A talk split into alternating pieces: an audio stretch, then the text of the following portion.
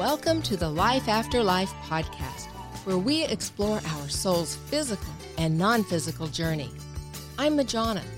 Let's discuss angels, guides, and loved ones from the other side. hello, side. Hello, hello, my friends, and welcome back. Wow, thank you. Thank you so much for the emails and messages that I've received in support of my coming back and sharing my story about Brock. Honestly, I sat on that podcast for a couple of days worrying that maybe it wouldn't be received very well because maybe it was too serious, too heavy, too personal, just too. And I do appreciate your words of support. And it also made me do some thinking about why did it take me so long to put that episode out? And what I realized was I was judging myself, condemning myself, and also had a great deal of fear that you would do the same. Because after all, I had a premonition and I did not stop the accident. I also can still connect with Brock, not as much as I would like to, but I do have that sort of a home court advantage and then I've been on here for over 100 episodes talking about the afterlife and how we're still connected and they don't leave, they just change form. And that is all very true. But at the same time, I'm going through all the human stuff and grieving, and I felt like a hypocrite. So I had to give myself a break and realize that I am human and I have to go through the human stuff as well. So one thing that I realized is through all of this, I needed to talk. I needed to talk about the accident and the way everything unfolded and everything that happened afterwards because it was so amazing. There are so many lessons spiritually and humanly that I want to share with you around that. And I realized that some people were afraid to talk about Brock in my presence because they were afraid it would make me sad.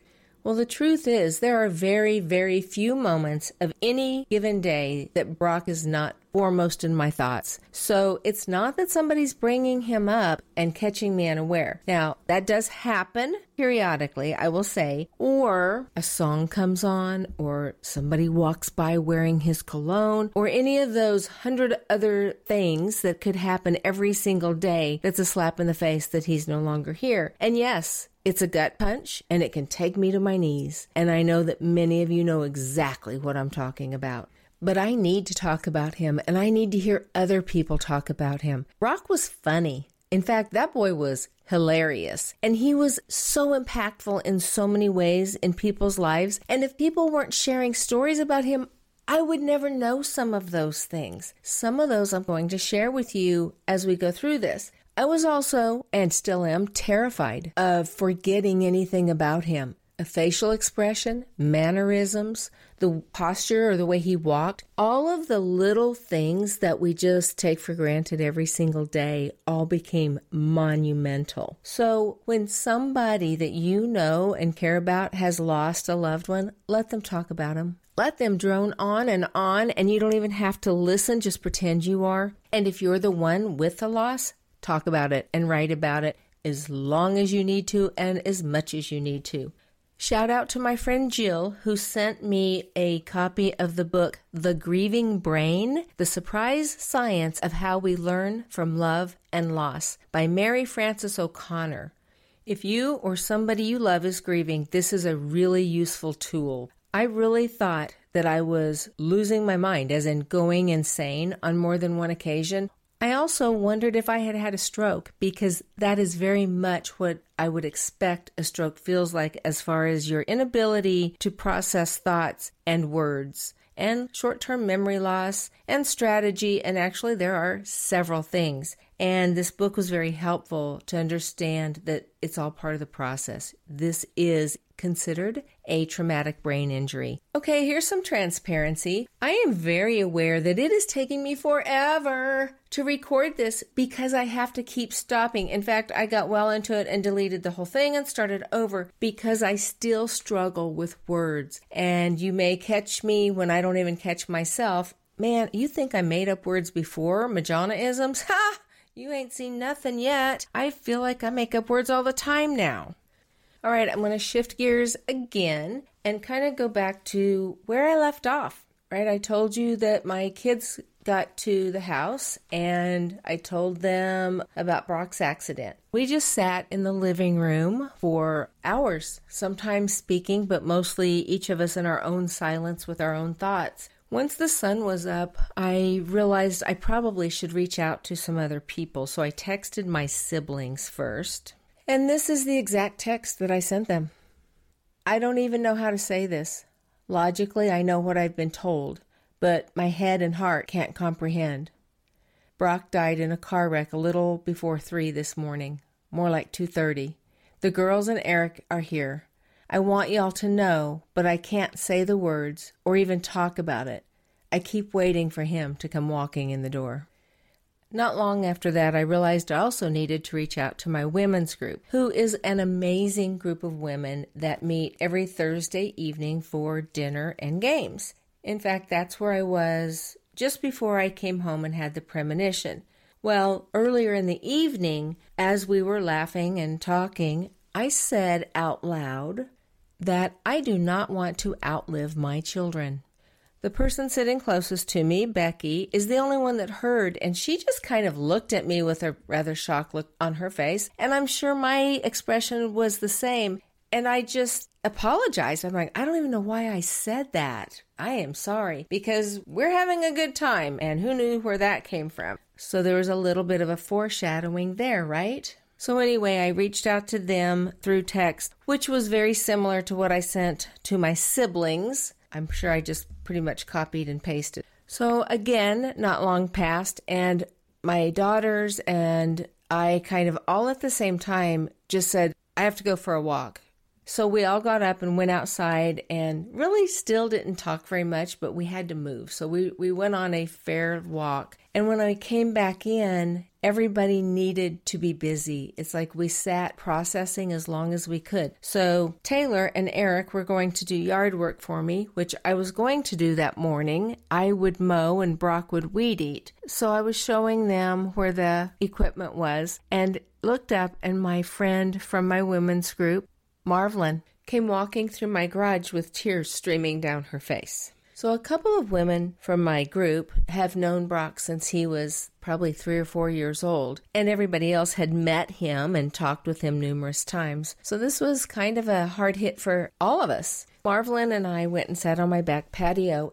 I guess that's when the two worlds started merging. What was surreal was actually becoming real. And I honestly have no memory of what was said and what wasn't said. She just was present and I desperately needed that.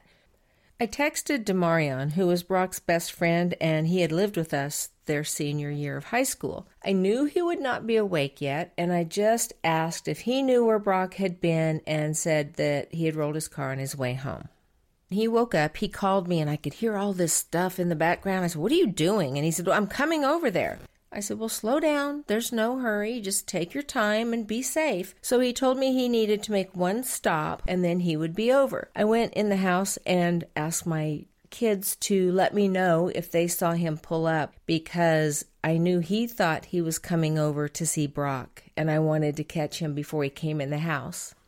I walked in the house and saw two of Brock's other friends walking up to the house. I just froze. I thought, oh man, they're coming to see him. They're coming to hang out. In no way was I prepared for that, to tell them anything about any of this yet. When they came in the house, I was still trying to catch my breath and look and sound normal, and I just said, Wow, I'm kind of surprised to see y'all here this early. And it occurred to me, neither of them were looking at me, and they weren't joking around or laughing, and I knew that they knew. And I asked them how. All these boys have nicknames. I don't even know some of their real names. Brock was Chino. I don't know why. You heard me say D for Demarion. And the two that came in were Beezy and Tamari.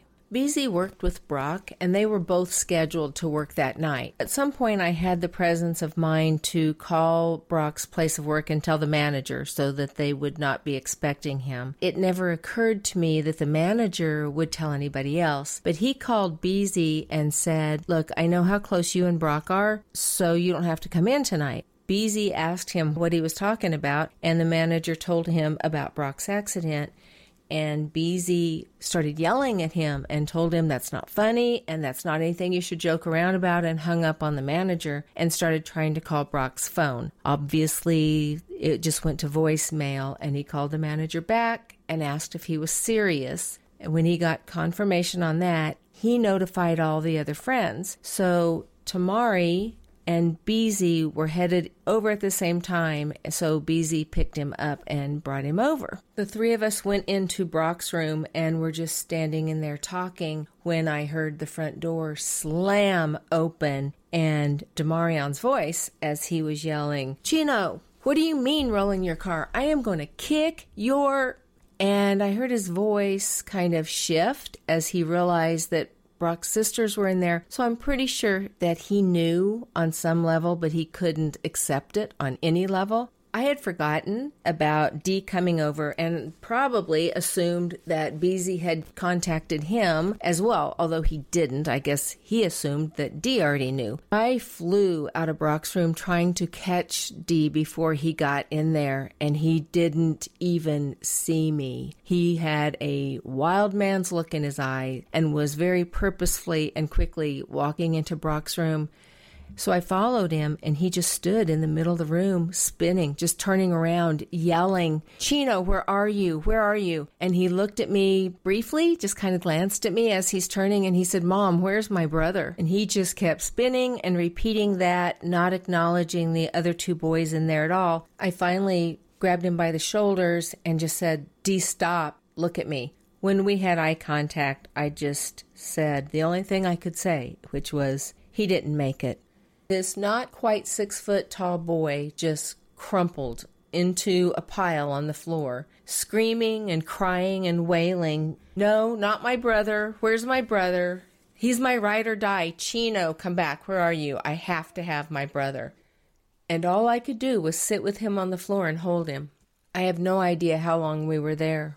But when I looked up, three others had joined, quietly standing in his room, Four boys and a girl, ages probably 19 to 23, very stoic with tears running down their faces. D realized I was looking around, and so he did also. About that same time, we heard the front door open.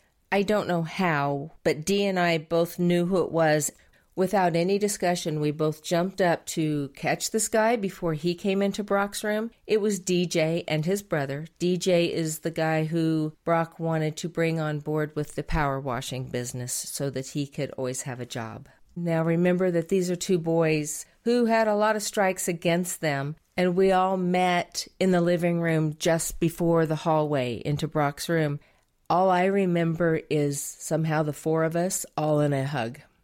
We all moved back into Brock's room, and I shared with them the information that I had, which at that point was not very much. The detective had called me before anybody else got there and had told me that Brock's car was unrecognizable, that he had to look around and finally found the bumper and the what's it called? The the logo, that piece that goes on the front of a car to tell you what kind of car it is and confirmed that is the kind of car that Brock was driving and the color. That really meant nothing to me because I couldn't get my head around it. I am not into cars, and so if I can't see the logo or whatever it's called that goes on the front to tell you what the car is, I'm not going to know. So it meant nothing to me when he said it was unidentifiable and he had to look for that piece. Brock's friends all went into denial, the same as I was, and the consensus was that it would be exactly like Brock to leave his phone and wallet laying someplace. So whoever picked those up and was driving that car was not Brock. And he would come walking through the front door at any minute with some crazy story about what happened. His friends stayed a very long time, kind of wandering in and out of the house and through the house and around the house. And I think everybody just on hold, waiting for him to come home.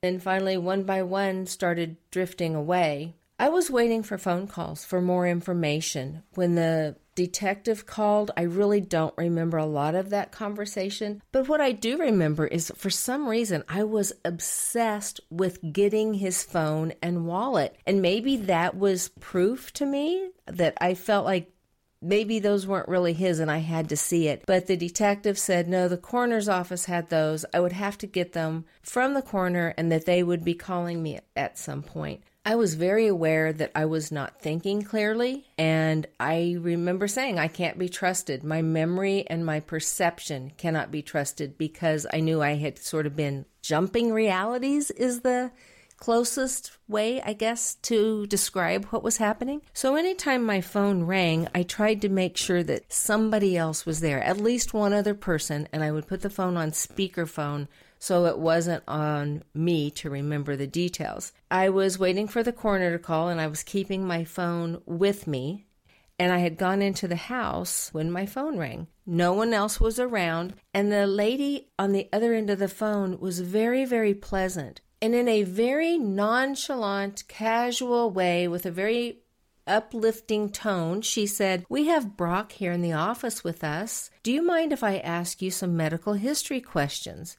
I was still obsessed with getting his phone and his wallet. And so I asked her if I could come and get those. And she responded no, that she could not turn those over to me. So I asked her if I needed to come down and identify Brock. I believe it was that tone that she was using that really made her sound like a receptionist at a doctor's office. Because using that tone, she said to me, Oh, no, ma'am, we would never ask a family member to do that because he's not recognizable. Her words and her tone were not in sync those were words I could not begin to comprehend. So I think that that sent me back into the time warp. She asked me again if I could answer some medical history questions. I have no idea what those questions were. And when she finished, she said, all right, thank you. We should be ready to release Brock by end of business tomorrow. I heard myself say, When is end of business? Is that five o'clock? She said yes. So I said, Well, then, okay, I will be there before that to pick him up. Even as I was saying the words, I had the thoughts that they didn't sound right, but I couldn't figure out why they didn't sound right other than where's his car? I didn't take him to the doctor's office. So is he in the hospital? Why are they keeping him until tomorrow? And why am I picking him up? But that doesn't sound right. And she was kind of stunned, probably stunned silence. And finally, she said, You mean you will let us know which funeral home to call and they will pick him up? Which did not register with me either. Then she said something about some kind of a service or something. And, and I said, I'm sorry. I don't understand what you're saying right now. Why do I need those? I think we were completely confusing each other at that point. I don't remember getting off the phone or how the conversation ended, but as I was standing there just holding my phone, my oldest daughter came walking in from outside and saw the look on my face. So she came over and asked what was going on. And I said, Taylor, that was the coroner's office. And they said they could release Brock by end of business day tomorrow, but that a nursing home would pick him up. And she said something about a service. What is she talking about? Why do we need any of that? I couldn't even process funeral home. Taylor had to point that out, and I still couldn't get it. I said, But why do we need that? And I don't remember how that conversation ended either. I remember very little from the rest of that day. Both of my sisters came, one from Oklahoma and one from Florida. I do recall two statements that I made because I was terrified even thinking about them. Talking to my sisters, I said, I need Brock to come home. I don't want him to just be a memory. And I remember it because of the look on my sister's face.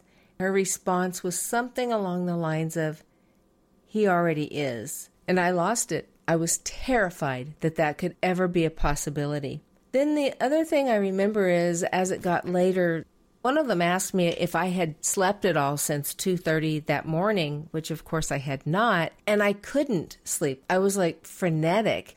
I made some kind of comment about if I go to sleep, then wake up, more than 24 hours has passed, and that greatly diminishes his chances of coming home. And every time I sleep, it would make it less likely he was coming home. And I had to do everything I could to support him so he could find his way back. I was in my bathroom brushing my teeth and getting ready for bed when my phone rang I remember it being nine o'clock. I thought that was an interesting hour that the coroner's office would be calling me back again. And of course, no one was in there to listen. The gentleman this time that called said that they had forgotten to ask me a couple of questions and was wondering if I could answer them. I said, yes, I could, but would he answer mine first? I said, can I come and see him? Can I come and see my son? He said, no, I'm sorry, we can't allow you to do that. So I asked if I could come and get Brock's phone and wallet. And again, he responded, no, he couldn't allow that. However, that would be at the funeral director's office, and I could pick it up there once they pick Brock up, and I would be notified of when that was. So now, could I answer these questions, please? And he was really quite wonderful. I was very irritated and determined, panicky nearly, that I really, really needed to see Brock and I needed to get his phone and wallet. So that's all I could think of is be really nice. Be very nice to this man and maybe he'll let you go see Brock. The questions that he asked me was one, did Brock have COVID?